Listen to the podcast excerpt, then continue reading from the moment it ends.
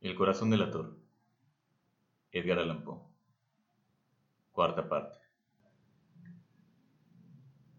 Si ustedes continúan tomándome por loco, dejarán de hacerlo cuando les describa las astutas precauciones que adopté para esconder el cadáver.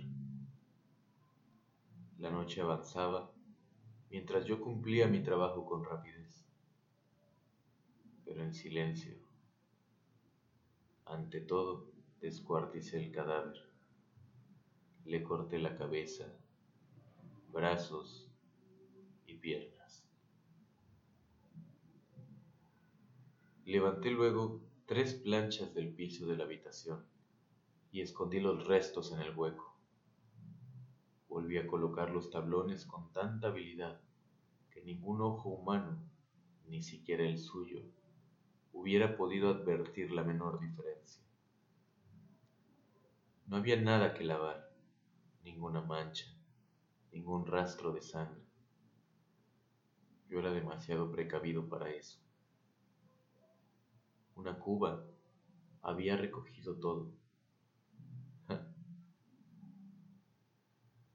Cuando hube terminado mi tarea, eran las cuatro de la madrugada pero seguía tan oscuro como a medianoche. En momentos en que se oían las campanadas de la hora, golpearon la puerta de la calle. Acudí a abrir con toda tranquilidad, pues, ¿qué podía temer ahora? Hallé a tres caballeros que se presentaron muy civilmente como oficiales de policía. Durante la noche un vecino había escuchado un alarido, por lo cual se sospechaba la posibilidad de algún atentado. Al recibir este informe en el puesto de policía, habían comisionado a los tres agentes para que registraran el lugar. Sonreí, pues, ¿qué tenía que temer?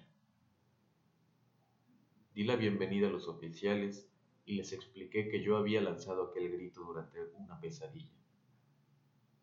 Les hice saber que el viejo se había ausentado de la campaña. Llevé a los visitantes a recorrer la casa y los invité a que revisaran, a que revisaran bien. Finalmente, acabé conduciéndolos a la habitación del muerto. Les mostré sus caudales intactos y cómo cada cosa se hallaba en su lugar.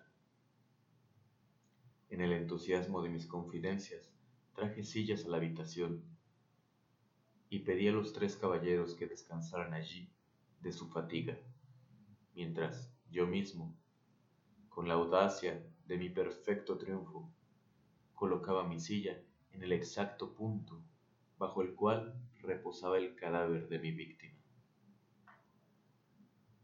Los oficiales se sentían satisfechos. Mis modales los habían convencido. Por mi parte, me hallaba perfectamente cómodo. Sentáronse y hablaron de cosas comunes, mientras yo les contestaba con animación. Mas, al cabo de un rato, empecé a notar que me ponía pálido y deseé que se marcharan. Me dolía la cabeza y creía percibir un zumbido en los oídos pero los policías continuaban sentados y charlando. El zumbido se hizo más intenso. Seguía resonando y era cada vez más intenso. Hablé en voz muy alta para librarme de esa sensación, pero continuaba lo mismo. Se iba haciendo cada vez más clara, hasta que al fin me di cuenta aquel sonido no se producía dentro de mis oídos. Sin duda, debí de ponerme muy pálido, pero seguía hablando con creciente soltura y levantando mucho la voz. Empero, el sonido aumentaba. ¿Y qué podía hacer yo? Era un resonar apagado y presuroso, un sonido como el que podría ser un reloj envuelto en algodón. Yo jadeaba, tratando de recobrar el aliento, y sin embargo, los policías no habían oído nada. Hablé con mayor rapidez, con vehemencia, pero el sonido crecía continuamente. Me puse en pie y discutí sobre insignificancias en voz muy alta y con violentas gesticulaciones, pero el sonido crecía continuamente. ¿Por qué no se iban? Anduve de un lado a otro, a grandes pasos, como si las observaciones de aquellos hombres me enfurecieran. Pero el sonido crecía continuamente. Oh Dios, ¿qué podía hacer yo? Lancé espumarajos de rabia, maldije, juré, balanceando la silla sobre la cual me había sentado. Raspé con ella las tablas del piso, pero el sonido sobrepujaba a todos los otros y crecía sin cesar, más alto, más alto, más alto.